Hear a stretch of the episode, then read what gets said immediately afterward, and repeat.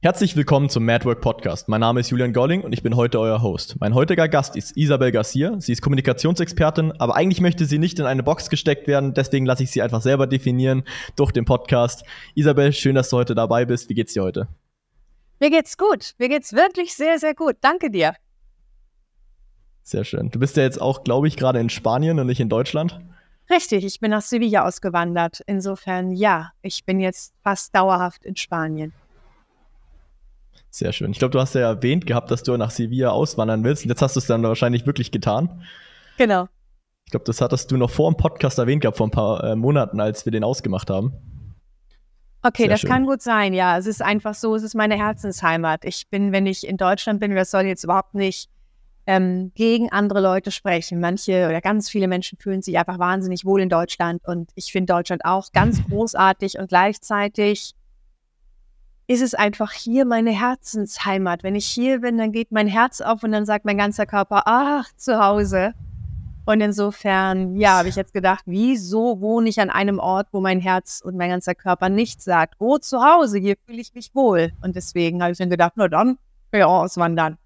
Ich arbeite aber natürlich noch in Deutschland. Ne? Also insofern komme ich immer wieder hingeflogen und ich habe Familie und Freunde, die ich besuche. Also bin ich immer mal wieder in Deutschland.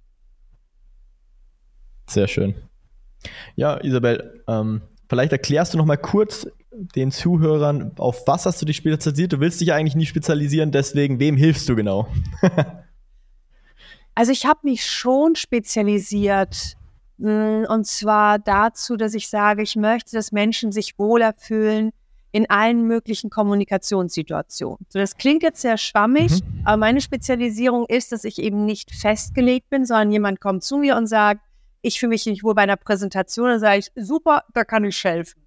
Und dann kommt vielleicht jemand und sagt, äh, manchmal äh, kann ich mich nicht durchsetzen bei meiner Chefin. Dann sage ich, super, kann ich helfen.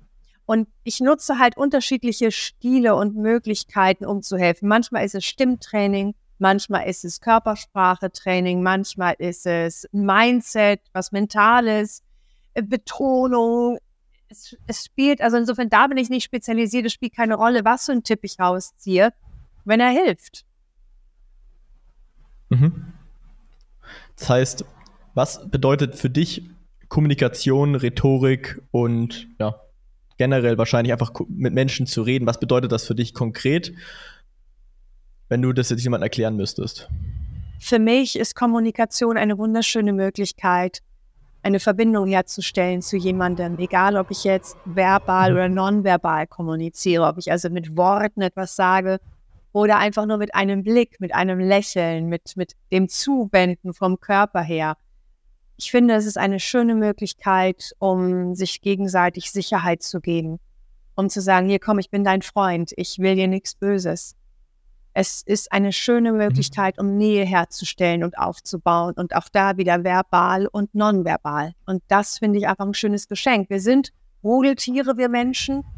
Wir brauchen oder wir mögen es eben die meisten zumindest, dass wir eben Menschen um uns herum haben. Selbst wenn ich als Intro, Intro, oh, introvertierte Persönlichkeit, jetzt habe ich das Wort geschafft, selbst wenn ich als introvertierte Persönlichkeit vielleicht nur ein oder zwei Menschen um mich herum haben möchte pro Zeit, also pro Zeiteinheit, Trotzdem möchten wir Menschen um uns herum haben, immer mal wieder. Wir sind also Rudeltiere. Und die Kommunikation oder auch Rhetorik, wie man es auch immer nennen mag, ähm, stellt einfach die Möglichkeit dar, miteinander zu kommunizieren, miteinander nah zu sein und da praktisch das Rudel auch zu leben. Mhm. Hast du eigentlich vor dem Podcast Stimmtraining gemacht? Ich habe einen Stimmtrainer gemacht, oder was hast du gefragt? Ich habe gefragt, ob du vor dem Podcast ähm, Stimmtraining oder Stimmübungen gemacht hast. Ah, so eine Lockerungsübung oder sowas gemacht habe, so eine Pleuelübung ja. oder irgendwas. Nein, tatsächlich nicht. Hm, das mache ich, wenn wir jetzt morgens um 8 Uhr oder um 7 Uhr aufzeichnen würden. Dann hätte ich es gemacht.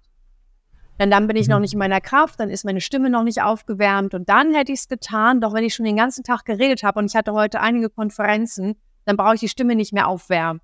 Also erstens bei 34, nee, 44 Grad da draußen ähm, und eben viel reden, ist meine Stimme wahr.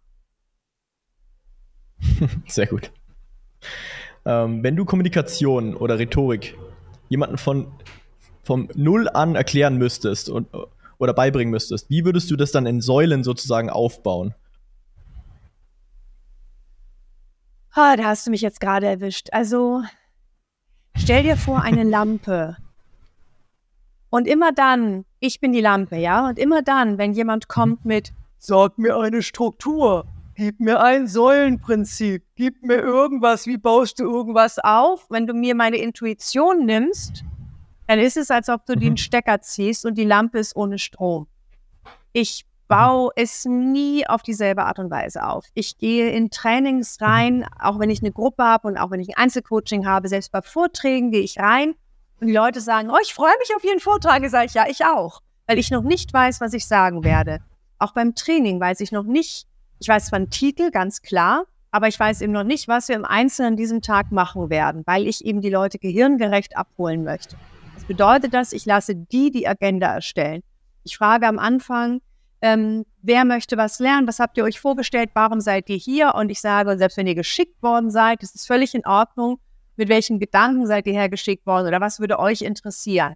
Denn nur wenn ich die, das ist zumindest meine Meinung, ich glaube, wenn ich Leute da abhole, wo sie sich gerade aktuell befinden und wenn ich etwas anspreche, was sie aktuell interessiert, dann ist es viel wirkungsvoller, als wenn ich sage, so, ich habe einen festen Plan, ich ne, habe hier schon auf meinem Flipchart herzlich willkommen stehen, jetzt machen wir die Säule, dann die Säule und so baue ich auf.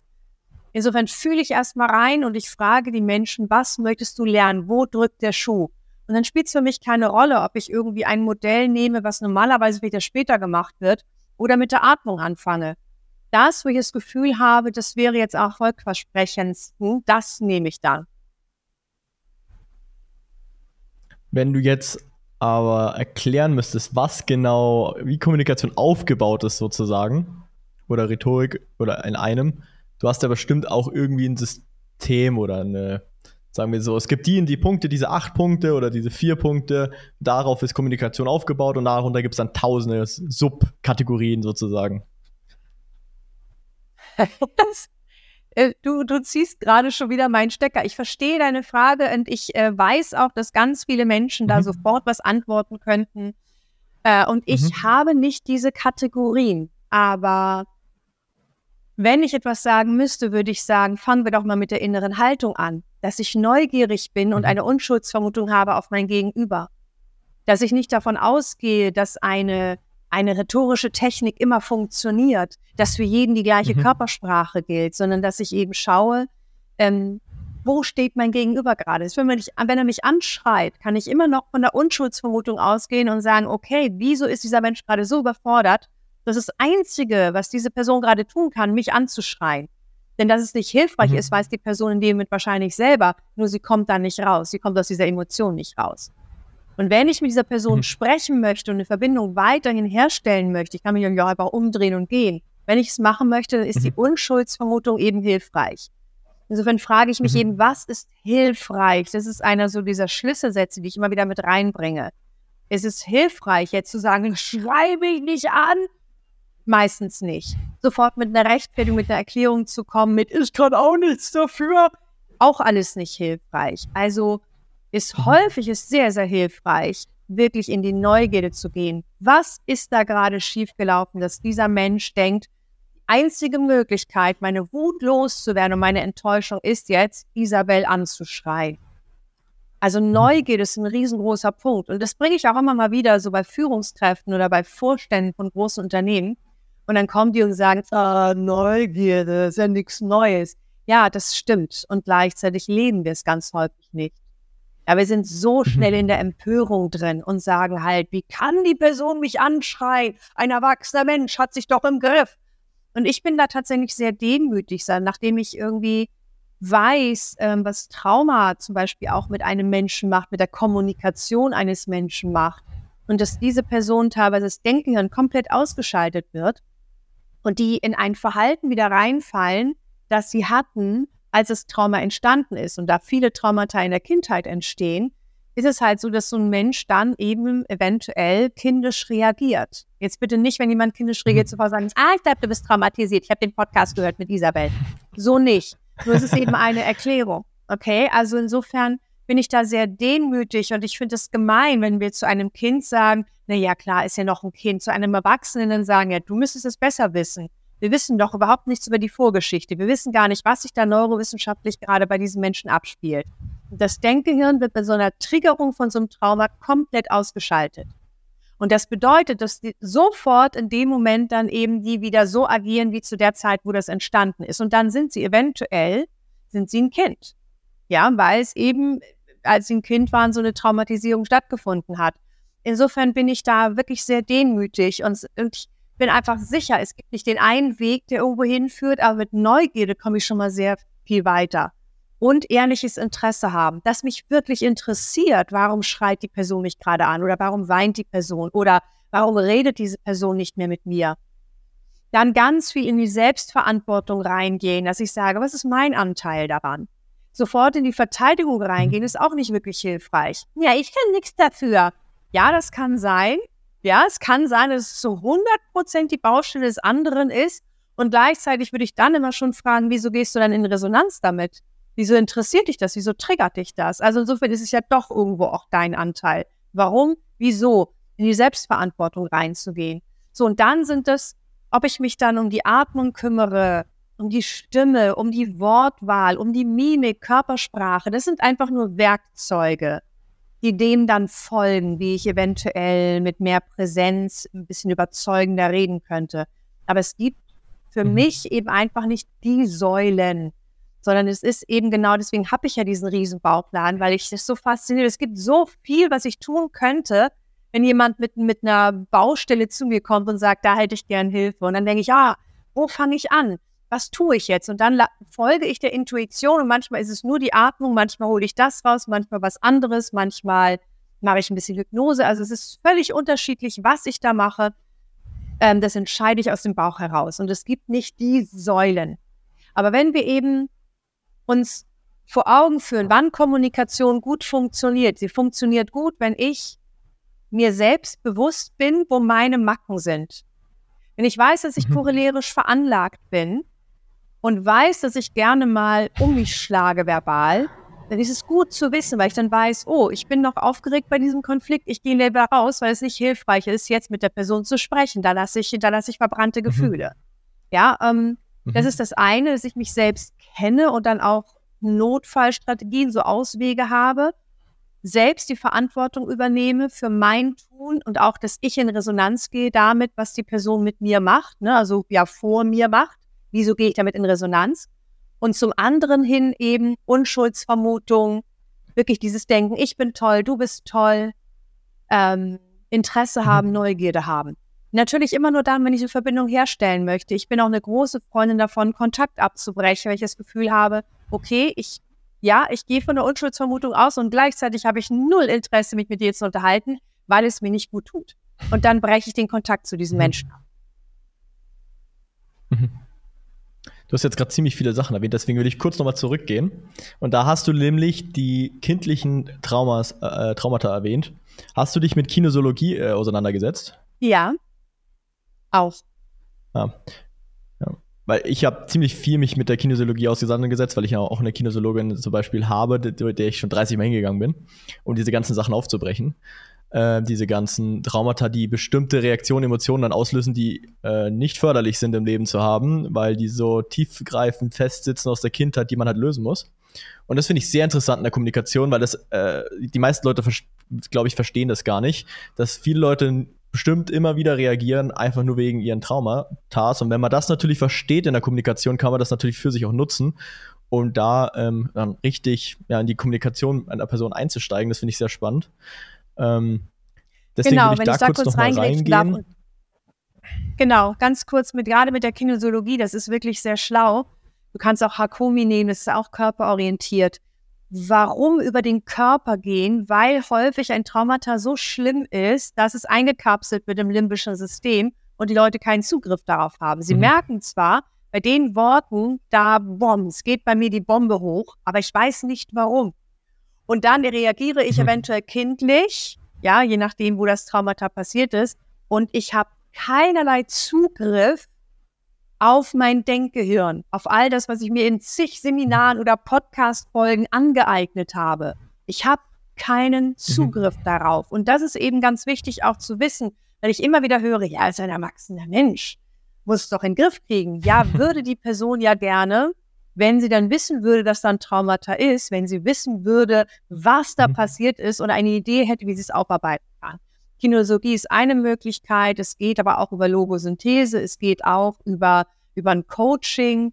Ähm, da gibt es ja einen großartigen Podcast auch von Verena König, die halt sehr viel über Traumata spricht und, ähm, und auch mit so einem Pendeln und so. Also es gibt viele, viele Möglichkeiten. Und der Weg raus, und das fällt mir gerade jetzt auf, ist ein ähnlicher wie eben gute Kommunikation, und zwar Wohlwollen. Ja. Wohlwollen. Das wollte ich auch gerade sagen.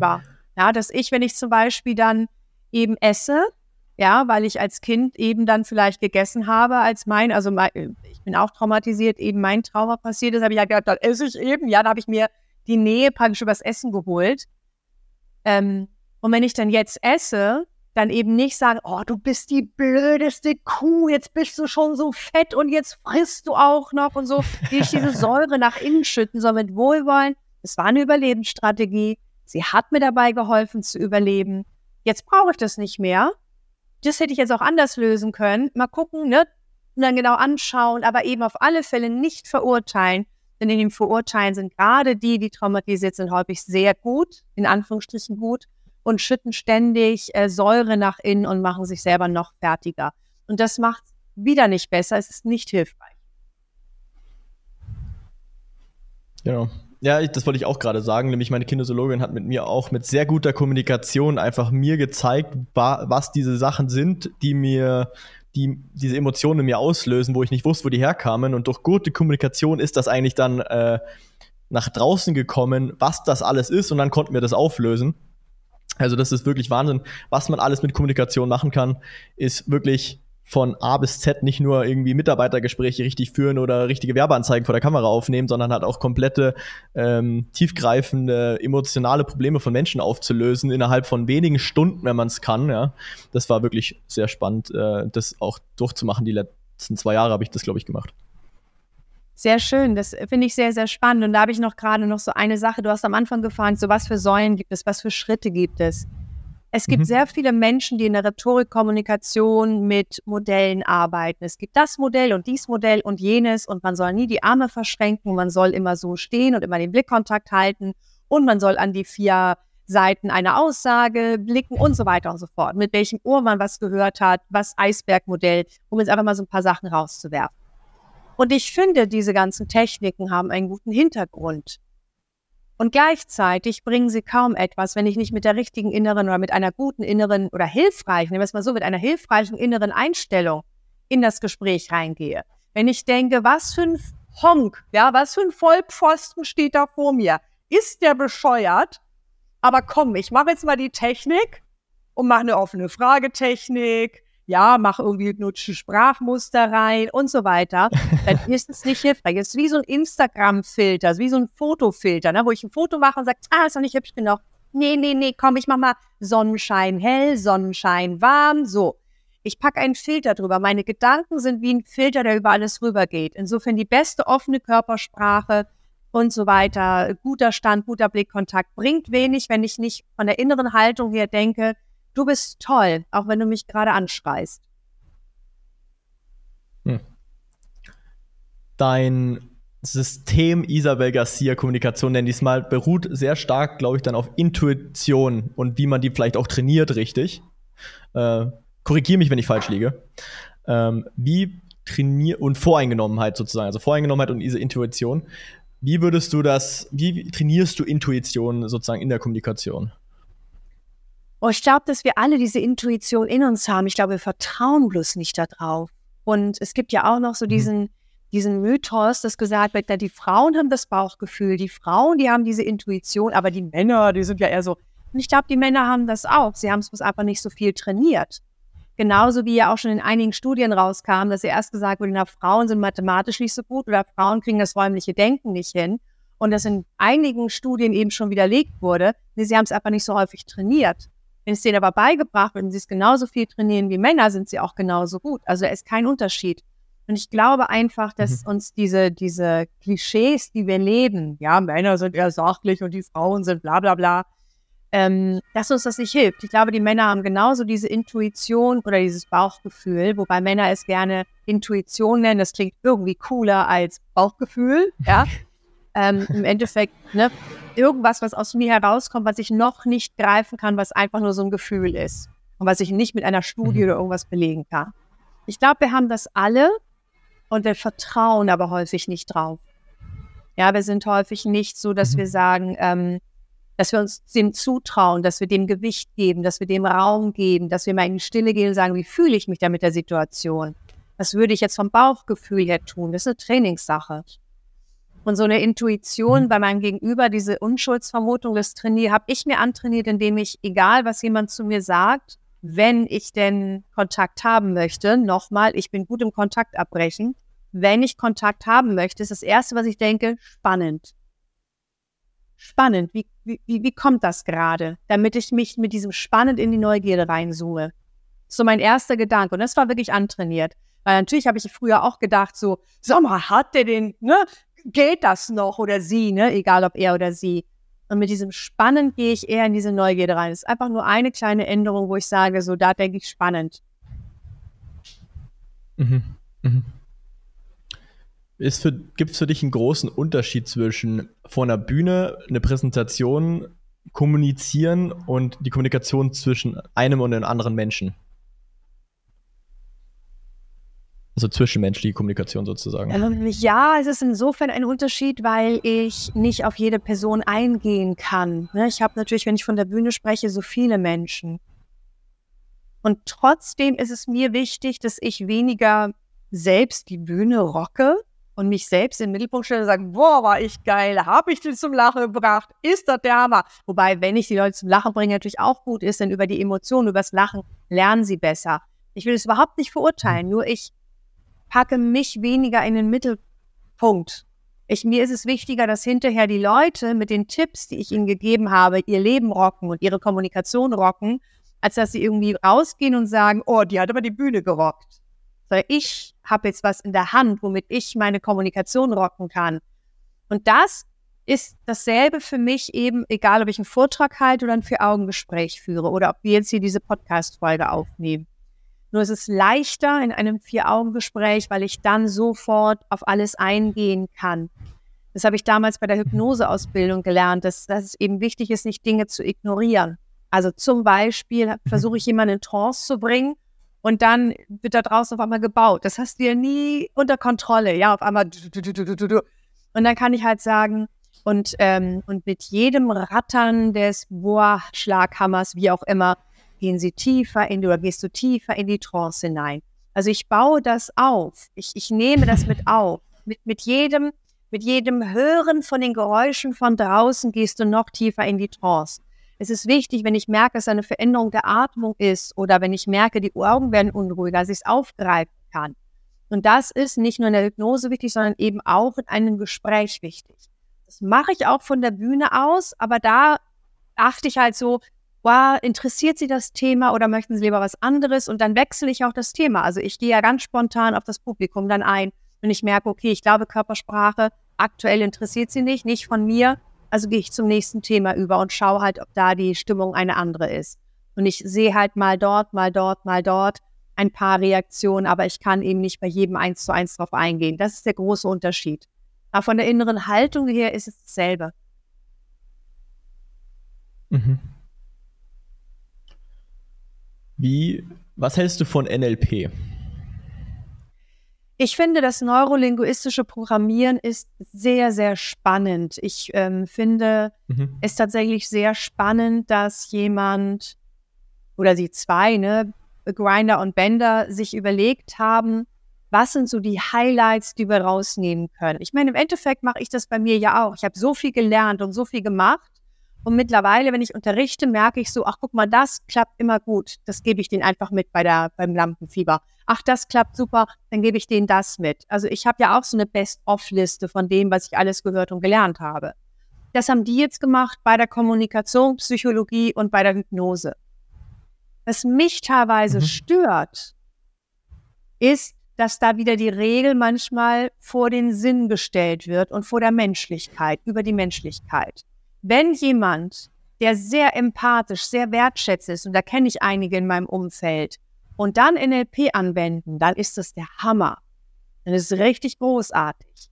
Hast du aber jemanden, der einfach sagt, ja, das mache ich jetzt mal weg, das hat mich genervt, dann finde ich es grenzwertig. Ja, ich kann bei jedem eine schöne Kindheit machen. Ja, du mich auch das ist keine innere Haltung, mit der ich gut klarkomme. Und da ist, finde ich, schon Grinder und Bender sind ein großer Unterschied. Ähm, Bender ist halt mehr so, wenn mich irgendjemand nervt im Flugzeug, dann mache ich da halt das weg. So, basta. Ja, aber es geht ihm nicht um den Menschen. Es geht einfach darum, dass er cool dasteht und dass er was Cooles kann. Das ist zumindest meine Wahrnehmung und da dürfen sich jetzt gerne alle aufregen, die äh, eine andere Wahrnehmung haben. Und dann ist Grinder eigentlich eher so jemand, dem es darum geht, dass es den Menschen besser geht. Nochmal wieder meine subjektive Wahrnehmung. Ähm, die Technik an sich kann nicht falsch sein. Ich kann nichts dagegen haben, weil ich sowohl Psychologie studiert habe, als auch mich mit Kommunikation richtig gut auskenne, als auch Hypnose gelernt habe. Deswegen kann ich nichts dagegen haben. Ich ähm, finde es einfach immer nur wichtig, wenn ich so eine Regel nehme, dass ich, dass ich immer noch den Menschen sehe und immer noch gucke, was braucht dieser Mensch und nicht mich und die Regel wichtiger als wichtiger achte als den Menschen. Mhm, mhm. Wie würdest du, du hast gerade gemeint, du hast eine Liste von Dingen, die du immer wieder anwendest, die top funktionieren. Sind darunter auch standardmäßige NLP-Sachen dabei, die jeder kennt? Ähm, vielleicht erzähl vielleicht mal so, so ein paar, dass wir hier den Leuten ein paar, so ein paar Goldnuggets geben. Was funktioniert immer bei dir? Welche Themen?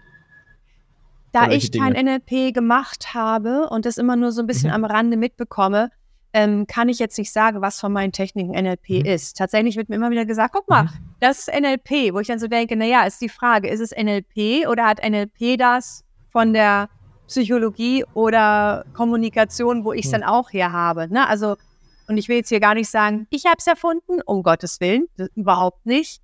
Nur ähm, ich weiß nicht, da ich NLP nie gemacht habe, nur bei mir teilweise angewendet habe, aber wenn es jemand bei mir gemacht hat, ich habe aber nie NLP jetzt gelernt oder studiert. Daher kann ich nicht sagen, welche meiner Tipps NLP sind. Ähm, mhm. Was häufig kommt, ist, dass die Menschen die Atmung tatsächlich nicht beherrschen. Sie können mhm. unbewusst gut atmen, aber sie können es bewusst auf einmal nicht mehr. Dann ist die Hochatmung da und nicht mehr die tiefe Atmung. Sie atmen vermehrt ein, dadurch kommt Lampenfieber etc. pp. Und es ist der einfachste Trick überhaupt, wenn die Leute sagen, ich bin so aufgeregt, sage ich, dann konzentriere dich bitte auf die Ausatmung. Das machen wir unbewusst. Wenn wir im Karussell sind, dann schreien wir. Oder wenn wir aufgeregt sind, führen wir vielleicht Selbstgespräch oder wir pfeifen. Oder keine Ahnung, wir gehen in dunkle Wald und sagen, es ist ja gar nicht unheimlich hier. Also wieder ein Selbstgespräch. Sprechen, pfeifen, schreien ist alles Ausatmung. Ja, also insofern könnte mhm. ich auch einfach mich auf die Ausatmung konzentrieren, wenn ich merke, ich arbeite mich hoch, also dann solange es geht, ausatmen, nur kurz einatmen, ganz lange wieder ausatmen.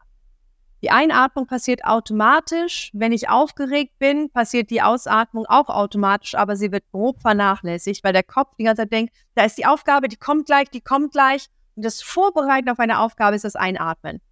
Das Blöde ist, wenn eben in 15 Minuten erst der Vortrag ist, werde ich sehr viel vorbereitet, lande in der Hyperventilation, ähm, und Hyperventilation, Hyperventilierung, glaube ich, heißt das. Ähm, also ich hyperventiliere, sagen wir es einfach mal so. Ähm, mhm. Und die Vorstufe, bevor ich praktisch ohnmächtig umfalle und bewusstlos bin, ähm, sind, die Stimme zittert, der Körper zittert, ich habe einen Blackout und so weiter. Und das kennen die meisten Menschen vom Lampenfieber. Weil sie da zu viel einatmen mhm. und praktisch in so einer Vorstufe vom Hyperventilieren landen. Und daher hilft dort die Ausatmung. Das ist der eine Tipp, der bei allen Menschen, die halt aufgeregt sind und häufig so eine Art Nervosität haben vor einem wichtigen Gespräch oder vor einer Präsentation sehr gut hilft. Was noch eine Sache ist, die viele Menschen nicht machen oder nicht bewusst können. Unbewusst können wir das alle, nur bewusst häufig nicht. Das ist halt auch so eins, eine Regel. Ich hab, arbeite wenig mit Regeln, aber die eine Regel ist, es gibt kein Müssen, kein Immer, kein Nur. Denn es kann auch mal bei manchen Menschen verschränkte Arme total klasse sein. Es kann bei manchen Menschen gut sein, wenn ich weniger in die Augen schaue. Also es gibt da kein Müssen, kein Immer, kein Nur. Jeder Mensch ist anders, Mhm. jede Gesprächssituation ist anders. Und die zweite Regel, äh, die ich so, und es sind nur zwei, die ich im Hinterkopf habe, ist eben sich selbstbewusst wahrnehmen. Also Selbstbewusstsein. Selbstbewusstsein wird heutzutage teilweise fehlinterpretiert. Da wird häufig gesagt, das ist jemand, der so äh, sich so aufbaut, in den Hochstatus geht. Das ist einfach nur Selbstdarstellung oder Selbstüberschätzung oder was auch immer. Selbstbewusstsein ist, dass ich bewusst weiß, wie ich normalerweise stehe. Dass ich unter anderem, wie du es mit der Arbeit gemacht hast, mit der Kinesiologie, dass du bewusst wahrnimmst, was ist passiert, was, wie kann ich das lösen. Da hast du einen großen Schritt in Richtung Selbstbewusstsein gemacht. Und wenn ich gerade eine depressive Mhm. Phase habe und dort in der Ecke sitze, wäre jetzt nicht schön, da ist bloß an der Tür, aber ich gucke jetzt gerade mal dahin, und ich da in der Ecke sitze und heule und ich weiß, dass ich gerade in der Ecke sitze und heule, dann bin ich selbstbewusst. Also Selbstbewusstsein bedeutet nicht, ah, ich trete stark auf, sondern es, ich nehme mich selbstbewusst wahr. Und daran arbeite ich sehr stark, indem ich zum Beispiel zeige, schau mal, das mit der Ausatmung macht ihr eh schon. Jetzt komme ich zu dem zweiten Punkt, was ganz viele unbewusst richtig machen und bewusst eben leider, ja, sich nicht bewusst gemacht haben. Deswegen können sie es nicht reproduzieren in manchen Situationen, ist das auf Punkt sprechen. Also ich Mhm. spreche schnell und ich mache Bandwurmsätze, doch meine Stimme senkt sich am Ende des Satzes runter zu einem Punkt. Und ganz viele Menschen neigen dazu, mit der Stimme hinten nach oben zu gehen. Wenn die sich vorstellen, dann Mhm. sagen sie, hallo, ist eine Frage übrigens, ne? Ich bin Isabel Garcia, frage ich das gerade oder weiß ich, wie ich heiße? Ja, wir machen heute ein bisschen Kommunikation. Ja, Nochmal, ist es eine Frage oder was? Und wenn wir das machen, dann klingen wir monoton, wir neigen zum äh sagen, wir können keine Pause machen und wir klingen so anstrengend, dass die Leute uns unterbrechen. Und darüber hinaus können Leute sich den Inhalt nicht merken. Also wir haben da, und das sind jetzt bloß die Top 5, es gibt so viele Konsequenzen von diesem nicht auf Punkt sprechen. Und damit fange ich häufig an, dass die Leute wirklich sagen, nein, den Job kann ich nicht auch noch machen. Zum Beispiel. Und ich sage, nein, nein, weil mein Schreibtisch ist ja auch voll und ich kann das gar nicht mehr, weil ist nicht. Das ist eine Einladung zu einer neuen Diskussionsrunde. Also einfach sagen nein. Und das hat auch was mit der inneren Haltung zu tun. Kommt auch falsch rüber, wenn man immer am Ende des Tages die Intu, Intu, Intu boah, jetzt krieg ich das Wort nicht raus. Intonation, nee, Intonation. Egal, ihr wisst, was ich meine. Intonation, da ist es nach oben äh, sozusagen legt. Ähm, das hört sich auch ein bisschen so, so passiv-aggressiv dann an oft, wenn man das immer wieder hintereinander macht. Machen allerdings ganz viele da draußen. Wirklich, äh, selbst bei Privatsendern, äh, bei Nachrichtensprecher, Radiomoderator, Fernsehmoderatoren, Kollegen, Familie, ganz viele sagen, du, ich war da und da war ich da und habe ich das gemacht und der Urlaub war ganz schön, haben wir noch da. ne, ne, ne, ne, ne, ne, ne. Und irgendwann denkst du, ja, ich glaube, sie hatte Spaß im Urlaub und an dem Tag. Ich habe mir nichts gemerkt, aber ich glaube, sie hatte Spaß. Ja, also das ist, machen so viele Menschen da draußen, sind sich dessen nicht bewusst und wundern sich dann, ich habe doch Nein gesagt. Naja, du hast Nein gefragt. Und wenn ich das dann habe, wenn die also mit der Atmung einigermaßen ruhig sind, sowohl mit der Ausatmung als auch die richtige, gute, tiefe Atmung beibringen und sie das auf Punkt sprechen bekommen, dann arbeite ich an der Pause. Es steigert sehr stark die Glaubwürdigkeit, wenn ich in der Lage bin, eine Pause zu machen und nicht einfach sage, Mhm. nein, nein, weil ich ja auch selber so viel zu tun habe. Nee, nee, nee, es geht auch gar nicht mehr. Und ich, ich, ich kann jetzt auch nicht für jeden die Arbeit übernehmen. Viel zu viel. Häufig denken wir, oh, wenn ich eine ganz tolle Erklärung abliefere, na dann wird es den anderen Menschen überzeugen, wird er sagen, oh, sorry, ja, nee, klar, ich mache den Job selber. Ähm, wir denken häufig, es hilft. Nur mit jeder Erklärung, also nicht jeder, aber mit den, mit, mit den meisten Erklärungen ist es so, dass wir dem anderen Futter hinwerfen. Kommunikationsfutter. Und dann gehen die drauf ein. Das ist so ähnlich wie, ich will mich von dir trennen, weil du Mundgeruch hast. Ab sofort putze ich jeden Tag meine Zähne. Ja, nee, aber ist ja nicht nur das, du bist auch immer unpünktlich. Ab sofort komme ich immer pünktlich. Ja, ist aber nicht nur das, sondern so können wir jetzt ewig weitermachen. Und wir denken, nee, aber es ist doch eine Erklärung. Und eine Erklärung ist doch auch wichtig. Ja, schon. Und gleichzeitig ist es erstmal wichtiger, das Nein im Raum stehen zu lassen und es auf Punkt zu sprechen und eine Pause zu machen. Und dann kann ich warten, dass jemand fragt, warum nicht? Und dann kann ich sagen, mein Schreibtisch ist voll. Und dann sagt die vielleicht, mein Schreibtisch ist auch voll. Dann kann ich sagen, ja, das ist nicht meine Baustelle. Mein Schreibtisch ist voll und das kann ich nicht auch noch übernehmen. So, ne, also dass ich dann mhm. eben bei dem Nein bleibe und dann eine Erklärung liefere, das kann ich schon machen. Aber sich einfach bewusst machen, dass diese ganzen Erklärungen häufig einfach nur so ein, wie soll, als ob ich ein Wort hinwerfe, damit die andere Person dann doch noch gucken kann, ob sie es nicht aufweicht. Wenn jemand wirklich zu dem Nein mhm. steht und nichts weiter sagt, dann sind wir uns ziemlich sicher, okay, das Nein, das, da, da, daran kann ich kaum rütteln. Macht jemand ein Nein und zwei, drei Erklärungen, dann denke ich so, na, ich glaube, so ganz sicher ist die Person sich doch noch nicht da ist noch Spielraum, da probiere ich noch mal was. Ja, also insofern, das sind so hm. die ersten Sachen, wo ich eventuell, wenn jemand jetzt überzeugender auftreten möchte, die ich vielleicht ziehen würde mhm. und wo ich sagen würde, lass uns daran mal arbeiten, weil das ganz viele Leute nicht können. Pausen aushalten nicht, auf Punkt sprechen nicht und das mit der Atmung kriegen viele bewusst auch nicht. Viele unserer Zuhörer sind Menschen, die sehr viel vor der Kamera stehen, äh, weil sie Videos aufnehmen, weil sie Werbeanzeigen aufnehmen, weil sie ja, einfach generell einfach viel vor der Kamera in der Öffentlichkeit sind, äh, weil sie irgendwas versuchen, ein Produkt zu verkaufen oder was auch immer.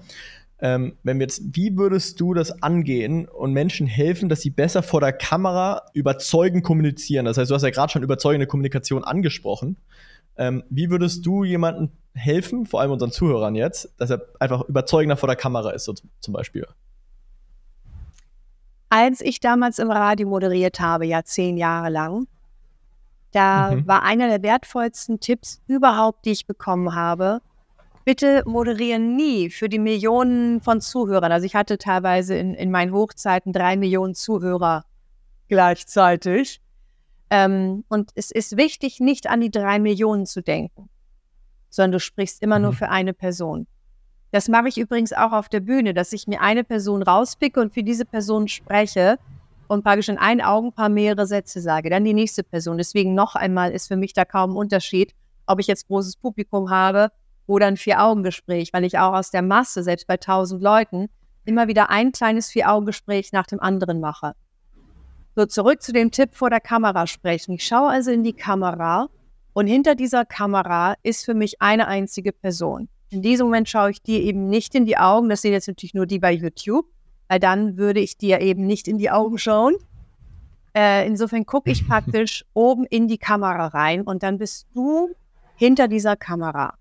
Ich kann natürlich auch mir vorstellen, okay, der Zuhörer jetzt, die eine Person, die jetzt zuhört oder hinhört, wäre noch eine bessere Wortwahl, für die spreche ich jetzt dass ich mir vielleicht überlege, was wäre für diese Person, die vielleicht noch nicht so viel Ahnung hat bei dem Thema, ähm, was wäre für die noch spannend? Da spreche ich für eine einzige Person. Und das habe ich ähm, beim Radio gelernt. Da wurde am Anfang, als ich losgelegt habe, da haben die gesagt, klemm dir ein Foto hin, kleb es dir hin von der besten Freundin und sag dann eben alles dieser besten Freundin. Das war ein bisschen absurd, mhm. weil ich ja dort gesiezt habe und meine beste Freundin nicht sieze und ich meiner besten Freundin auch nicht alle Viertelstunde Wetter und Verkehr vorlese. Und gleichzeitig war diese Anspruch, diese innere Haltung war einfach da. Dass ich einfach gesagt habe, ah, jetzt auf die A7 fahren ist keine gute Idee, da ist jetzt gerade Vollsperrung, da ist LKW umgekippt. Insofern am besten dort und dort und dorthin fahren. Also von der Ansprechhaltung her habe ich diese Lockerheit gehabt, als ob ich mit meiner besten Freundin sprechen würde und habe mir diese eine Person auch hinter der Kamera vorgestellt. Denn mhm. die das wurde mir auch immer nochmal wieder, zum Beispiel auch bei RSA gesagt, wenn du dir vorstellst, du hast drei Millionen und sagst, wir haben hier ein Gewinnspiel, was würden Sie damit machen? Oder Sie, oder Sie, oder Sie, dann erreichst du niemanden. Aber wenn eine, meistens sitzen die ja allein und hören den Podcast, die hören es ja nicht zu zehnt. Also insofern ist ein Ohrenpaar da, die mir zuhören. Eine Person hört, hört hin. Und für die spreche ich. Und dadurch hast du eine ganz persönliche Ansprechhaltung und deswegen nutze ich es eben auch auf der Bühne, wenn ich vor vielen Leuten spreche, damit ich das Publikum erreiche. ist ähnlich beim Blickkontakt. Wenn ich so hin und her gucke, von links nach rechts oder was ja auch gerne als Tipp gegeben wird, leicht über die Köpfe hinweg oder auf das sogenannte dritte Auge, ähm, dann wäre alles ganz toll, wo ich so denke, nee, also Leute, wenn ihr noch nicht mal den Leuten in die Augen gucken könnt, das bekommen die doch mit. Also klar, wenn jemand sehr aufgeregt ist, meinetwegen, wenn die Tipps helfen, gut und schön, es wären jetzt nicht meine Tipps sondern ich würde sagen, mach immer ein mhm. Vier-Augen-Gespräch nach dem anderen. Schau einer Person in die Augen und sprich mit der Person. Ein, zwei Sätze. Und dann guckst du weiter bei diesen Tausenden von Leuten, findest du ein anderes Gesicht und sagst ein paar Sätze in das Augenpaar. Und so hast du ein Vier-Augen-Gespräch nach dem anderen und hast dadurch eine ganz persönliche, individuelle Ansprechhaltung. Und damit erreichst du dann eben auch die drei Millionen. Das ist praktisch der Trick beim mhm. Radio oder eben auch beim Fernsehen. Viele Menschen, inklusive mir, äh, ich bin sehr nasal, wenn ich rede manchmal. Das heißt, ich rede dann nicht irgendwie äh, tief, was meiner Meinung nach viel überzeugender und schöner wirkt, sondern ich bin sehr weit oben irgendwie und das hört sich dann so nasal an. Vielleicht auch jetzt gerade, ich weiß es nicht. Ich kann es gerade nicht einschätzen. Ähm, wie kriegt man das los, dass man so nasal klingt? Weil viele Leute sind da, die, haben diese nasale Reden, was sich einfach nicht überzeugend meiner Meinung nach anhört. Ähm, das kann daran liegen, das hatte ich auch bei, bei einem Nachrichtensprecher, den wir hatten. Da war es einfach, dass die Nasenscheidewand nicht ganz gerade war. Und dann klang die Person halt, egal wie viel Stimmübungen die gemacht haben, die klang einfach nasal. Manche haben auch ganz kleine Nasenlöcher nur und die sind dann eben schnell, auch wenn es jetzt eklig ist, dicht. Ja, und dann kriegen wir nicht genug Luft dadurch. Auch dann klingt es nasal. Ähm, wenn also die Nebenräume hier, die, die, die Nasennebenhöhlen, wenn die nicht frei sind, dann klingt es nasal. Insofern würde ich erst einmal zum Hals, Nasen, Ohrenarzt gehen und erstmal sicher gehen, ist alles soweit in Ordnung bei mir. Wenn das der Fall ist, weil wenn es was medizinisches ist, kommst du ja nicht dagegen an.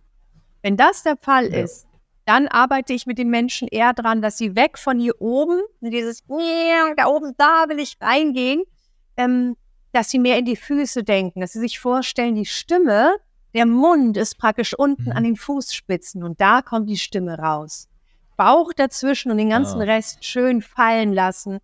So, denn mehr Volumen bekommen wir in die Stimme, wenn wir den ganzen Körper spüren. Wenn ich aufgeregt bin, hochatme, ja, dann spüre ich den Brustkorb und mein Kopf, da rast alles. Was ich nicht spüre, ist praktisch mhm. ab dem Zwerchfell der restliche Körper. Spüre ich aber den Körper nicht, habe ich kein Volumen in der Stimme.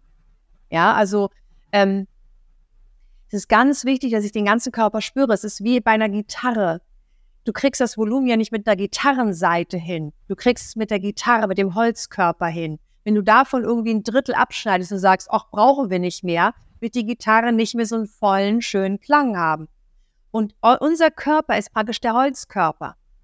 Und deswegen mache ich auch so eine Affentrommel. Das mache ich jetzt nicht, weil es zu laut wäre am Mikrofon, aber den ganzen Körper so abklopfen, aufstampfen, na, und richtig loslassen, gähnen und strecken wie eine Katze, um schön entspannt zu sein und so doll wie möglich loslassen, den Fußboden spüren, ganz bewusst die Füße spüren und dann anfangen zu reden und vorstellen, dass die Stimme eben durch den Körper durch da unten an den Lautsprechern an den Füßen rauskommt.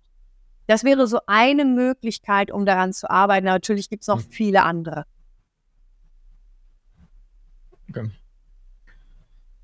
Weil viele Menschen sprechen auch vor allem vor der Kamera. Ähm, glaubst du, dass der Hauptgrund für solche Fehler wie ho hoher Pitch, nasal, äh, ist die, rein die Aufregung?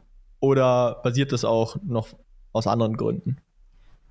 Ähm, es ist so, dass wir eben genau diesen, dieses Körpergefühl ganz häufig nicht haben. Wir, wenn wir vor der Kamera mhm. stehen zum Beispiel, ziehen wir häufig den Bauch ein. Ah ja, schade, ja, schade, dann ist das Volumen auch nicht mehr so da. Also entweder schlank mhm. aussehen mhm. oder mehr Volumen in der Stimme haben. Und wenn einem der Bauch nicht gefällt, abnehmen, wenn es dann geht, ja. Frau aber eben nicht den Bauch einziehen. Das, was ich definitiv weiß, ist, wenn ich zunehme, ja, schade, dann sieht jeder meinen Bauch, weil ich werde ihn nicht einziehen. Ne? Ähm, aber mhm. dazu neigen wir, wenn wir auf der Bühne stehen oder vor der Kamera stehen. Es sieht ja schöner aus. Ja, okay, entweder schön aussehen oder überzeugend reden. Da gilt es sich zu entscheiden.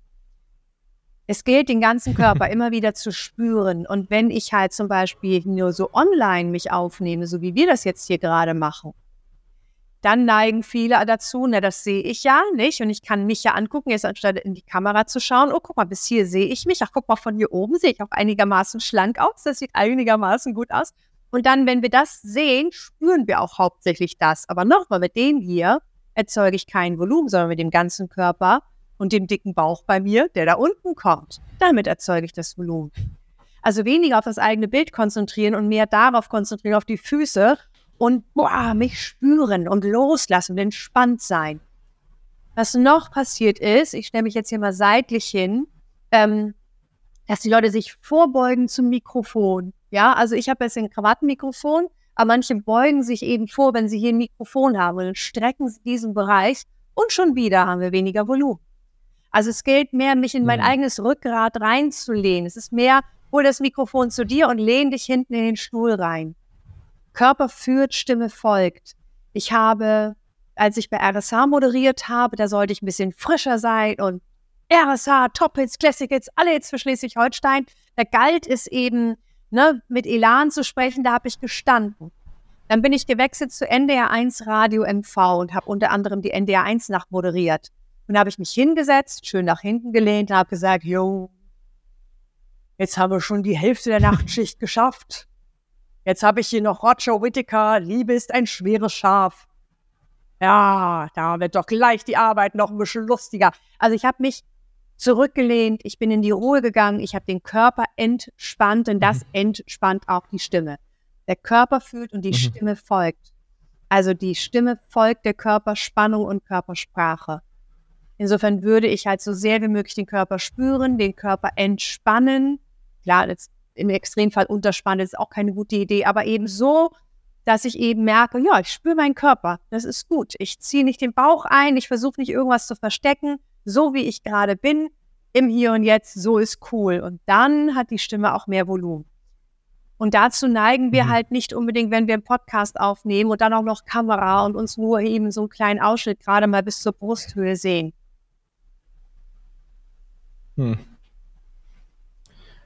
Okay. Was hältst du dann von, oder wie trainiert man am besten Tonalität auf bestimmte Wörter in, den Sätzen, so dass die Sätze überzeugender rüberkommen? Also würdest du dann empfehlen, dass man sich zum Beispiel ein Skript oder irgendwas, das man jetzt vor der Kamera vorliest, dass man sich das erstmal durchliest und überlegt, was, wo mache ich jetzt meine Tonalität, wie, äh, wo bringe ich wie die Emotionen rein?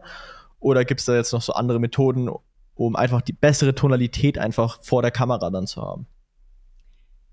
Das ist ein sehr guter Gedanke, den du gerade reinbringst. Und da können wir jetzt zwei Fliegen mit einer, Fla äh, mit einer Klappe schlagen. Ganz häufig, wenn ich sage, sprich bitte auf Punkt, ist es so, dass die Leute es nicht so schnell hinbekommen und hinten mit der Stimme nach oben gehen. Und dann ist ein, einer der Tipps, die ich gebe, überleg dir, was überhaupt wichtig ist in diesem Satz. Und ich glaube nicht, dass es immer die letzte Silbe ist. Alles, was wir höher sprechen, ist wichtiger. Also wenn wir so die Nachrichten im Kopf haben, da wird zum Beispiel gesagt, Berlin, ähm, äh, hier, äh, keine Ahnung, äh, Merkel Ruhestand, bla bla bla bla bla. Ja, also das, was wir, was höher ist, oder Ukraine, Russland, was auch immer, das, was wichtig ist, das sprechen wir höher. Ähm, ist mhm. eine Möglichkeit zu betonen. Wir können auch über Lautstärke betonen, mit der Zeit spielen, also ein Wort dehnen oder vorher hinter eine Pause machen. All diese Dinge funktionieren. Das, was am unemotionalsten ist, ist die Tonhöhe und deswegen arbeiten wir ganz häufig damit und deswegen arbeiten auch gerade die Nachrichtensprecher, die öffentlich-rechtlichen damit. Die sprechen also etwas höher, was betont werden soll. Wenn ich also hinten mit der Stimme nach mhm. oben gehe, aus Versehen bei dem nicht auf Punkt sprechen, betone ich immer die letzte Silbe. Und der Weg raus ist eben, was willst du wirklich betonen? Und das sind maximal zwei Sachen im Satz. Denn alles betonen bedeutet nichts betonen. Ich liebe dich. Hä? Das ist nichts. Was jetzt? Ich liebe dich, ich liebe dich, ich liebe dich. Was will ich betonen? Insofern ist es hilfreich, was ich auch gerne sage, der Satz, den du gerade sagst, ist der wichtigste in deinem ganzen Leben. Ich weiß, es ist leichter gesagt als bei der Umsetzung. Nur was wir eben ganz häufig machen, ist, dass wir schon vorausdenken, oh, was sage ich gleich, was frage ich gleich, was denkt mein Gegenüber gerade, wie habe ich das früher gemacht, wenn ich so einen Podcast aufgezeichnet habe oder in so eine Kamera gesprochen habe. Dieses Zeitreisespielen sorgt dafür, dass mhm. wir viel zu wenig Volumen, Energie und Konzentration auf dem aktuellen Satz haben. Und dann stelle ich gern provokant die Frage, wenn dich der Satz schon nicht interessiert, warum sollte ihn irgendjemand anders interessieren? Warum?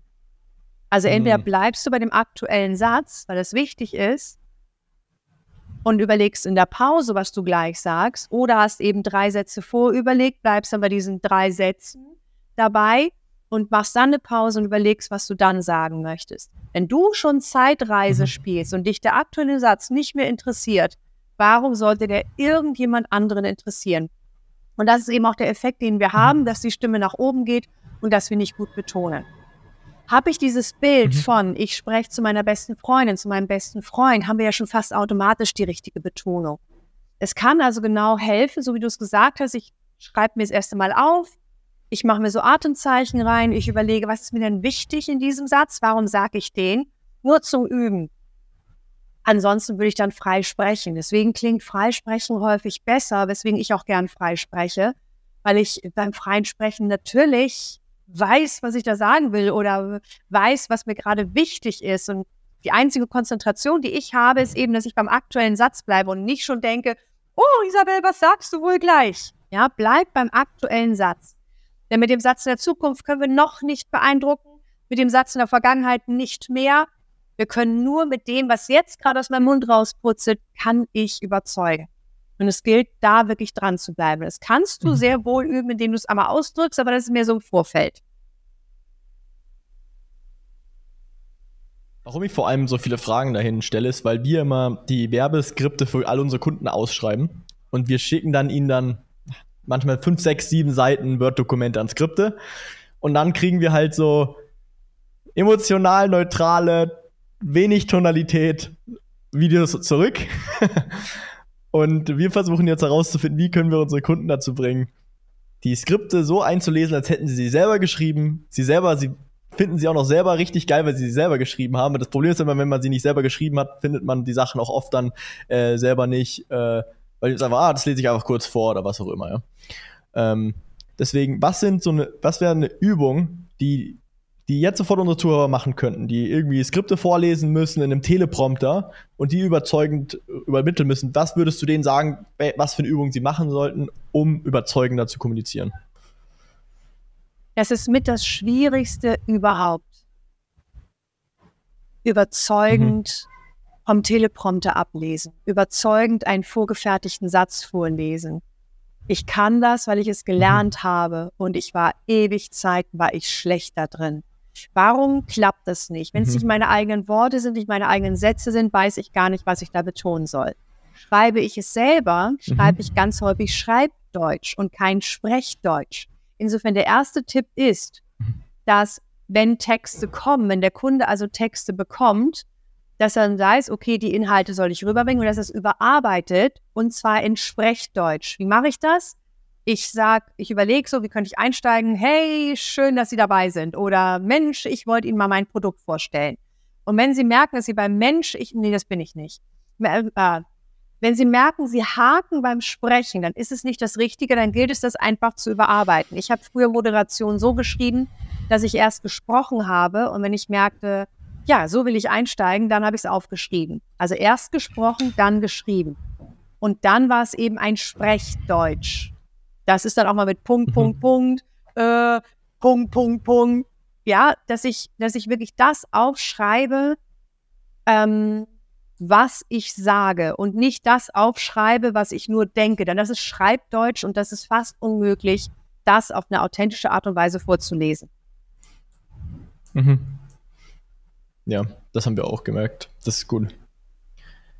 Wie, wie würdest du sagen, kriegt man Enthusiasmus, ohne dass es irgendwie. Enthusiasmus ist ja auch oft so, dass man dann auf einmal anfängt, schnell zu reden. Dieser echte Enthusiasmus und dann auf einmal Sachen wieder betont. Ähm, und wie kriegt man so ein Enthusiasmus? Ich meine, Enthusiasmus ist ja auch überzeugend. Wenn man merkt, dass jemand enthusiastisch über ein, über ein Thema redet, auch wenn seine Rhetorik jetzt vielleicht etwas schnell ist und er über ein paar Wörter stolpert in dem Moment, ist es ja trotzdem noch überzeugend, weil man diesen Enthusiasmus spürt in dieser Person, dass sie wirklich daran glaubt, was sie da sagt. Ähm, wie würdest du das bewerten, wenn man, das passiert nämlich bei mir jetzt oft, ähm, dass ich relativ schnell manchmal rede, wenn ich sehr enthusiastisch bin über ein bestimmtes Thema und dass ich dann übersetze und Wörter drüber stolpere und die verschlucke. Wie würdest du das sozusagen bewerten ähm, oder damit umgehen? Das würde ich nicht schlimm finden. Ich finde schnell sprechen völlig in Ordnung. Mhm. Ich finde es auch in Ordnung, wenn mhm. mal ein Wort verschluckt wird. Wichtig ist, wenn du weißt, dass du schnell sprichst, wenn du begeistert bist, dass du mehr Pausen einbaust. Denn je schneller du sprichst, mhm. desto länger darf die Pause sein. Und was hat er eben gesagt? Ah ja, dass sie drüber nachdenken können, es abspeichern können. Also je schneller jemand spricht, so länger dürfen die Pause sein. Wenn auch jemand eine mhm. Rückmeldung mhm. bekommt, oh, du sprichst zu schnell, ist eigentlich die Aussage, das war mir zu schnell. Nicht das Sprechen, sondern häufig, dass die Pausen gefehlt haben. Deswegen hatte ich ja vorhin auch als mhm. dritten Punkt die Pause. Denn die wenigsten Menschen machen wirklich Sprechpausen, damit das Gegenüber nachdenken kann, ach guck mal, jetzt sagt er gerade nichts, was, ne, was macht das mit mir, was denke ich dazu? Und darüber speichern wir das ab. Also es wird ja im Gedächtnistraining so gesagt, wenn wir Zahlen, Daten, Fakten haben, plus einer Emotion, dann ist es merkwürdig. Und merkwürdig ist nicht, ja, das ist aber merkwürdig, sondern es ist würdig, sich zu merken. Auch das Wort ist komischerweise sehr in so eine schiefe Ecke gelangt, gelangt so, ne, und in so eine Fehlinterpretation. Merkwürdig bedeutet, es ist würdig, sich zu merken. Zahlen, Daten, Fakten plus hm. einer Emotion. Wenn ich also etwas sage und eine Pause mache und du bist begeistert und redest und redest auch schnell und dann machst du eine Pause, zählst innerlich bis fünf, dann können die selber drüber nachdenken, haben dadurch eine Emotion und dadurch wird es merkwürdig für sie.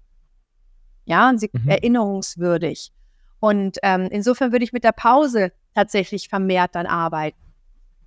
Ähm, mhm, wenn mhm. natürlich jetzt ganz häufig du vernuschelst, dann gibt es so eine Übung, dass du zu Hause ab und an so etwas klatscht, so einen kleinen Zeitungsartikel. Das mache ich jetzt auch nicht vor, weil das zu laut wäre. Einfach um zu merken, okay, ich darf nicht schneller reden, als mein Körper mitkommt. Und noch ein dritter mhm. Tipp, was ich gerne mache, ist, dass ich die Situation anspreche und damit ich dann so dem so, so ein Drive mitgehen kann. Ich kann dem so, so, ne, ich kann dem so eine Richtung vorgeben. Ich kann zum Beispiel sagen, boah, wenn ich über das Thema rede, bin ich so begeistert. Ja, manchmal platzt es einfach alles aus mir raus und ich rede dann zu schnell. Schau, jetzt habe ich platziert, wenn ich zu schnell rede, bin ich gerade sehr begeistert. Das ist was ganz anderes, als dir mhm. zuzuhören und zu denken, so, boah, redet der schnell. Und ich weiß nicht, ist es jetzt Begeisterung oder Unfähigkeit? Wenn ich also meine Macken kenne, sind wir wieder bei diesem Selbstbewusstsein, dann ist es gut, es anzusprechen, praktisch so einen Waschzettel mitzugeben für jemanden und zu sagen, hier, wenn ich schnell mhm. spreche, bin ich gerade sehr euphorisch und sehr begeistert oder sehr emotional. Ja, oder auch ich könnte stundenlang reden über ein Thema, was mich so begeistert. Da habe ich dem auch so einen Drall mitgegeben. Ne? Ich habe so einen kleinen Switch mitgegeben. Wenn ich also weiß, da habe ich eine kleine Macke, mache ich es zur Marke, indem ich die Situation anspreche. Hm. Das ist auch smart. Ich sage jetzt einfach immer vorher, bevor ich irgendwas, äh, irgendwelche Themen ansprechen muss, wo, wo, ich enthusiastisch bin, dass ich diesen Fehler habe. Zum Beispiel. Ähm, welche, welche Stimmübungen, Sprechübungen würdest du empfehlen, sollte man, kann man nutzen, um einfach, dass die Wörter einfach, ich, ich merke das ja selber, wenn ich, das gibt ja so Gesangsübungen, die habe ich selber schon ausprobiert und wenn ich die ein paar Minuten mache, dann ist meine Stimme definitiv auch offener und schöner und voller und kommt ein bisschen besser raus. Ähm, hast du da so Übungen, die du auch empfehlen würdest? Ähm, wenn wir so bei Sprechübungen sind, was ich gern mache, ist, dass ich so übertrieben extrem in die Artikulation reingehe. Ich hatte mal einen mhm. Kollegen, der hat so richtig, so praktisch auf den Worten hat er so rumgekaut und der hat jedes Wort gen genossen. Ich, das war so ein Gefühl von, der badet in seiner eigenen Stimme. Und deswegen habe ich manchmal Leuten mhm. empfohlen, nehmt doch mal so riesige große Kopfhörer, nicht so eine kleine AirPods, sondern riesige Kopfhörer.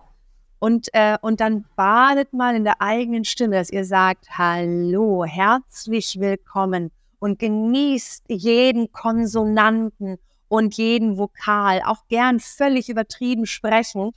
Einfach mal so richtig so das Spüren, wie die Vokale und Konsonanten den Mund ausfüllen und darin baden und es richtig genießen. Also in, in mhm. die Übertreibung praktisch gehen, das kann auch eine sehr gute Vorbereitung sein. Das heißt, Kopfhörer aufziehen, dann seine eigene Stimme auf diesen Kopfhörern hören, währenddessen man seine, seine Stimme aus seinem Mund sozusagen nicht mehr hören kann. Ja, genau. Genau. Okay. Also ich höre mir selber zu, wie ich sage, hallo, schönen guten Tag bei, keine Ahnung, meinem Podcast. Mhm. Und dann richtig jeden Konsonanten, jeden Vokal genießen und die Stimme so richtig genießen. Völlig übertrieben und loslassen dabei, mit dem Gefühl wieder in die Füße reingehen, dass dort die Lautsprecher sind. Und das hilft schon mal, mich so einzusprechen, ne, dass ich in das Gefühl komme, ja, Mein ganzer Körper spürt praktisch jedes Wort und nicht nur, ja, hier oben der Hals und die Nase, die spüren jedes Wort. Findest du, es gibt Wörter, die zerstören gute Kommunikation oder Rhetorik, wenn man diese nutzt? Oder glaubst du, es gibt keine Wörter, die man nicht nutzen sollte? Es gibt Worte, ich glaube nicht, dass es ein Wort gibt, wo ich sage, es darf nie fallen. Hat mhm. alles seine Daseinsberechtigung. Und gleichzeitig gibt es Worte, die wir sehr, sehr häufig benutzen und die nicht hilfreich sind. Zum Beispiel ein Ja, aber mhm. ist eben nicht hilfreich. Manche starten mit einem Kompliment und du hörst die ganze Zeit, gleich kommt ein Aber, gleich kommt ein Aber. Das ist übrigens häufig, dass nicht auf Punkt sprechen. Die sagen, das hast du toll gemacht. Also wirklich, mhm. du kannst auch toll Fragen stellen, Julian. Also das machst du echt super. Mhm. Aber.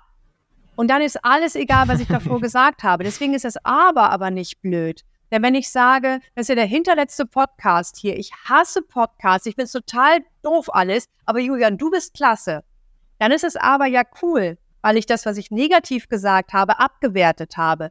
Aber ist nur eine mhm. Abwertung von dem davor. Sage ich was Negatives, ist das aber großartig. Mhm. Also auch da eben mhm. mich so ein bisschen hinterfragen, so was ist der Sinn und Zweck.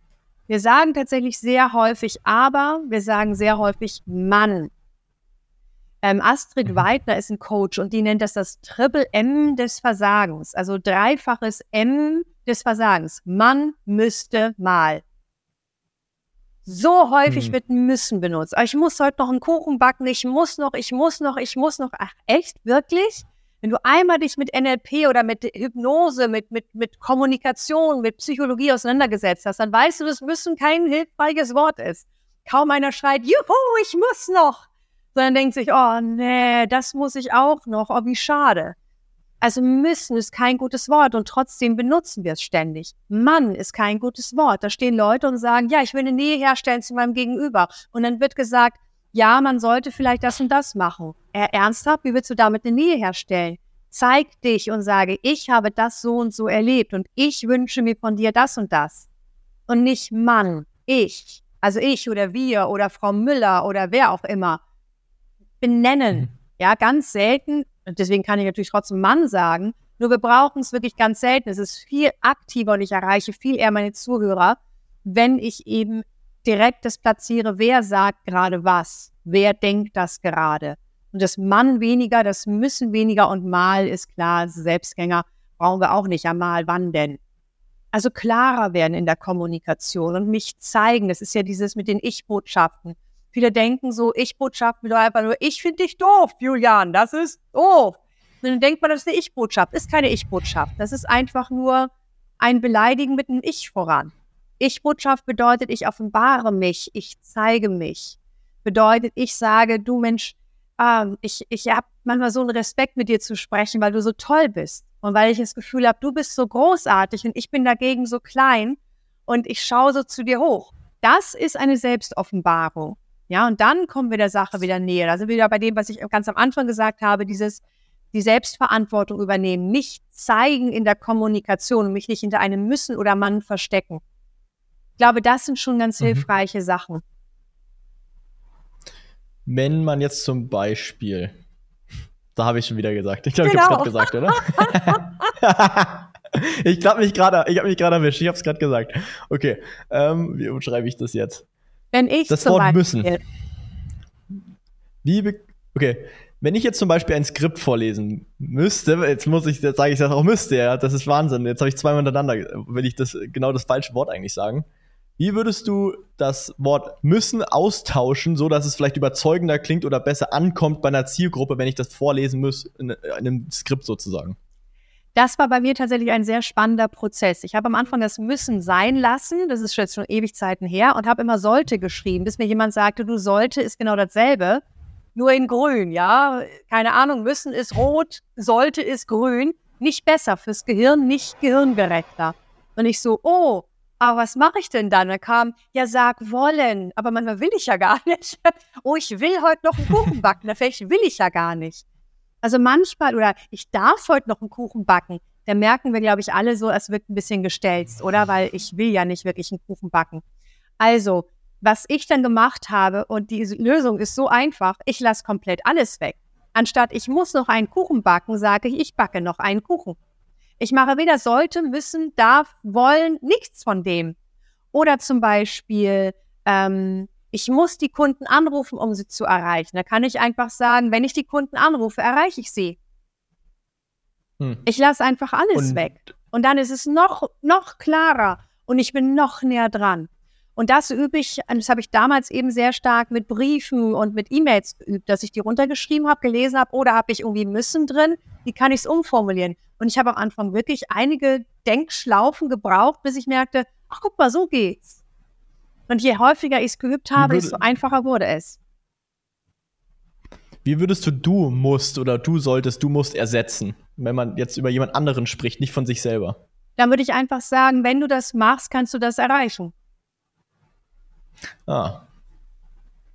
Ja, das ist smart. Wenn du überzeugender reden würdest oder möchtest, dann ist es hilfreich, da bin ich wieder bei dem hilfreich, wenn du an deiner Körpersprache arbeitest oder wenn du mhm. weniger Mann benutzt, wenn du. Ich kann auch da ganz aktiv sprechen. Ich gehe also praktisch noch aktiver in die Sprache rein. Macht total viel hm. Spaß, nur dich einmal damit auseinandergesetzt hast. Ist aber wirklich Arbeit am Anfang. Ja, ich merke das. Ich habe nämlich genau nachdem wir das angesprochen haben, zweimal, dreimal den Fehler hintereinander gemacht. Ohne es zu merken, erst eine halbe Sekunde später. ähm, das ist Wahnsinn. Ja, mein, mein Geschäftspartner macht, sagt auch immer, ich sage immer, man muss oder du solltest oder du musst oder was auch immer. Er sagt ja auch immer, dass ich das immer wieder sage und dass ihn es stört irgendwie, wenn so in so Konfliktsituationen, weil in den Konfliktsituationen ja die Emotionen ein bisschen höher spielen als sonst und wenn man dann so kommuniziert, dann kommt es bei dem anderen viel aggressiver anscheinend an, ja. Ja, klar. Und das ist nicht förderlich für die Kommunikation. Genau, ist nicht hilfreich. Und du könntest einfach sagen, ich fühle mich so und so, wenn du das machst und ich wünsche mir, dass du es anders machst. Ich wünsche mir dort eine Lösung. Ja, und das klingt natürlich mhm. jetzt sehr weichgespült und gleichzeitig ist weichgespült manchmal in einem Konflikt besser oder zumindest sich zeigen. Du kannst halt sagen, wenn du so mit mir redest oder wenn du das entscheidest, ohne mich zu fragen, verletzt es mich. Das ist nicht weichgespült, das ist einfach eine klare, aber es ist eine Ich-Botschaft, eine Selbstoffenbarung. Mhm. Und dann aber einen mhm. Wunsch äußern. Es ist ein Mensch, mit dem du zusammenarbeitest und es ist nicht dein Angestellter, selbst bei dem ist Müssen nicht angebracht. Du darfst dir etwas mhm. wünschen, aber es heißt nicht, dass die andere Person es umsetzt. Und da helfen auch mhm. keine mhm. Werte, da hilft auch nicht, aber das ist ja richtig, was ich denke. Es gibt kein richtig und kein falsch. Es gibt nicht die Wahrheit. All das ist nicht hilfreich, weil jeder meint, seine Wahrheit gepachtet zu haben. Und sein Wertesystem, dafür gilt es zu kämpfen. Denn ich habe das bessere Wertesystem als du. Da sind wir schon wieder im Abwerten. Es ist schon wieder keine Augenhöhe. Es ist kein, du bist toll, ich bin toll, was ich eingangs gesagt habe, was bei der Kommunikation hilft. Und eben deswegen, mhm. du musst, musst, ist ein Abwerten. Und wenn ich sage, ich wünsche mhm. mir, das ist Augenhöhe. Oder ich würde mich besser okay. fühlen, wenn du es so und so machst. Auch Augenhöhe. Sehr cool. Wir haben nur noch ein paar Minuten, deswegen will ich noch zwei Fragen in der Speedrunde machen. Und zwar, wie würdest du Sätze strukturieren, so dass sie, falls du überhaupt Sätze irgendwie strukturierst in einer bestimmten Struktur, dass sie überzeugender sind oder besser ankommen? Ich habe es früher so gemacht, dass ich sehr viel geredet habe erst. Also ich erinnere mich an eine Situation mit meinem Vater. Mhm. Ich wollte, er war schon äh, 76, 77 und ich wollte ganz gern, dass er einen Personal Trainer sich holt. Nun ist mein Vater mhm. Vollblut-Spanier, cholerisch, lebt leider nicht mehr, aber ne, ganz toller Mensch und gleichzeitig hat er sich ungern was sagen lassen. So, insofern habe ich angefangen und gesagt, ach Papa, du weißt ja alles so toll und Papa, du bist so super, bla bla bla. Natürlich hat er dann das Aber rausgehört. Äh, ich habe zwar kein Aber gesagt, doch er hat gesagt, was willst du mir jetzt sagen? Jetzt hör mal auf damit. Wo, was willst du? Und das hat mich nochmal wieder gelehrt, erst mit der sogenannten Kernaussage loszulegen oder der sogenannten Nettobotschaft. Von Lutz Herkenrath ist der Begriff. Ähm, mhm. Also so eine Kernaussage. Was will ich überhaupt? Papa, ich würde es großartig finden, wenn du einen Personal Trainer nimmst. So, mhm. Punkt, Pause. Jetzt gilt es eben, den anderen ja abzuholen und in dem Moment, wenn er dann fragt, hä, wieso brauche ich einen Personal Trainer? Und dann kannst du eben sagen, ne, durch deine Krankheit sind, ist der Muskel, sind die Muskeln abgebaut worden. Und wenn du so weitermachst, dann landest du im Rollstuhl und kannst nichts mehr weitermachen. Ich wünsche mir für dich, dass du das und das und das machen kannst. Und dabei kann dir ein Personal Trainer helfen, ich habe dir auch schon einen Termin gemacht. Aber erst einmal Netto-Botschaft, Punkt, Pause, auf die Frage warten. Mhm. Das wäre mein Aufbau. Ja, anstatt sich immer selber das kurz zu erklären, warum du das jetzt erwähnt hast, einfach kurz wirken lassen, warten auf die Antwort von dem anderen und dann erst darauf reagieren sozusagen. Genau, warten auf die Antwort, warten auf die Frage. Häufig kommt eine Frage und wenn eine Frage gestellt wird, das bedeutet, oh, mhm. da ist Interesse. Und wenn Interesse da ist, fällt meine Aussage auch viel mehr auf fruchtbaren Boden. Häufig sind die Personen noch mhm. so in der Abwehr und gar nicht in der Fragestimmung. Und dann erkläre ich schon alles, aber es geht ein Uhr rein, ein Uhr raus, weil die gar nicht aufnahmebereit sind. Denn wir sind nicht multitaskingfähig. Es wird gern gesagt, dass wir multitaskingfähig seien, Frauen vor allem, ist niemand von uns. Wir kriegen nichts, oder soweit ich weiß, kann das so gut wie keiner. Wir sind nicht in der Lage, zwei Sachen bewusst nebeneinander zu machen. Nur eine Sache bewusst und die Frauen sind in der Lage, mehr Sachen unbewusst parallel nebenher zu machen, aber unbewusst, so nebenbei Staubsaugen. Dafür brauchen wir nicht konzentrieren. Ähm, aber wir können nur eine Sache bewusst machen. Und deswegen ist es dir vorhin passiert, als du gedacht hast, ich will kein Müssen mehr sagen. Was hast du gesagt? Müssen, natürlich. Weil es in dem Moment in deinem Kopf war. Und da du nicht multitaskingfähig bist, bist du genau in die Falle getappt. Deswegen wirst du noch häufiger Ja, aber sagen, wenn du dir vornimmst, nicht mehr Ja, aber zu sagen. Deswegen sage ich hm. eher, konzentriere dich darauf, auf Punkt zu sprechen, dann geht das R weg. Also das R erwähne ich eigentlich gar nicht weiter. Ich sage, konzentriere dich nur darauf, auf Punkt zu sprechen, dann ist das R weg. Mhm. Sage ich jemandem, sag kein R mehr, sagt er noch häufiger R. Also es gilt, mhm. zu gucken, woran denke ich bewusst, damit es nicht passiert, damit ich in diese Falle nicht tappe. Sehr cool. Und das allerletzte, was ich jetzt noch hätte für den Podcast. Wie findest du meine Kommunikation und wie ich den Podcast geführt habe? ich finde, dass du das tatsächlich sehr professionell gemacht hast. Professionell in dem Sinne, dass du mich hast ausreden lassen, dass du nicht äh, reingerätscht. Ich habe es bei dir manchmal gemacht, wenn du was gesagt hast, dass ich gelacht habe. Doch das sind so die Momente, wo es schwer wird, später zu schneiden, ja, und, und äh, zu entscheiden, Mensch, und, und auch die Spuren zu bearbeiten, wenn eben parallel beide reden. Und da habe ich wirklich gemerkt, wow, du hast auch immer so eine kleine Pause gemacht, nachdem ich fertig war, und dann hast du erst wieder angefangen zu reden. Das habe ich als sehr professionell empfunden. Zweitens habe ich dein ehrliches Interesse an dem Thema gemerkt. Drittens finde ich es total cool, also bei der Selbstoffenbarung, dass du von deinem Traumata und von der Kinesiologie gesprochen hast. Du hast dich gezeigt. Und ich glaube eben, die Menschen folgen eher einem Podcast, wo sich jemand zeigt und nicht sagt, ja, viele Menschen sind traumatisiert. Ja, vor 50, 100 Jahren war es bei mir auch so, aber ich habe es natürlich schon lange überwältigt. Ich glaube, wir mögen Menschen, die vor unseren Augen hinfallen, aufstehen, eben die berühmte Krone zurechtrücken und sagen, okay, weiter. Weil das ist doch das Spannende, dass ich jemandem dabei zugucken kann, ach, gucke mal, der hat ein Trauma und das gerade erst aufgearbeitet und spricht jetzt darüber. Das ist cool, das ist bereichernd, aber nicht unbedingt dieses, äh, vor 50 Jahren ist mir was passiert und ich zeige ihnen, wie ich rauskomme, wo ich so denke, ja, Oller Schuh, interessiert mich nicht mehr. Das waren die Punkte, die mir jetzt, wenn ich so drüber nachdenke, aufgefallen sind, die ich sehr gut fand. Vielen Dank, Isabel. Sehr gerne. Abschließend, wo können unsere Zuhörer mehr von dir erfahren? Wo können sie dir folgen? Wo können sie dich buchen? Du darfst jetzt frei pitchen. Oh, ich pitche mal etwas kostenloses. Ich habe vor zwölf Jahren habe ich ein Online-Training mit 130 Lerneinheiten gemacht und habe es verkauft. Und vor drei Jahren habe ich beschlossen, ach was, ist mein Content Marketing. Ich verschenke das ohne Werbung, ohne dass man sich mit einer E-Mail-Adresse anmelden muss, ohne Registrierung, ohne alles. Und das finden die Leute auf meiner Homepage auf www.ichrede.de und dann einfach auf den Menüpunkt Akademie gehen und dann findet ihr dort die Akademie und könnt im Prinzip im Alleingang die Grundlagen der Kommunikation lernen. Mit, ähm, also die, die es damals gekauft haben, fanden das großartig. Von denen, die es jetzt kostenlos machen, bekomme ich ja kaum noch Rückmeldung. Ähm, also insofern einfach auch weiter verteilen. Es ist kostenlos. Ihr könnt das einfach machen, so wie ihr wollt. Ansonsten habe ich kaum noch Social Media. Ich habe einen Podcast, ich habe YouTube-Kanal und ich bin bei Xing und habe meine Homepage. Das war's. Perfekt. Dann danke dir, Isabel. War ein super Podcast, hat mich gefreut. Und äh, ja, bis zum nächsten Mal. Bis zum nächsten Mal. Danke Ciao. dir. Danke fürs Zuhören. In unserem Podcast gibt es natürlich keine Ads, Sponsorings und wir verkaufen ja auch nichts. Wenn dir also der Podcast gefallen hat, dann helf uns doch bitte, mehr Menschen damit zu erreichen, indem du ihn kurz bewertest, teilst oder uns eine kleine Review da lässt. Danke dir.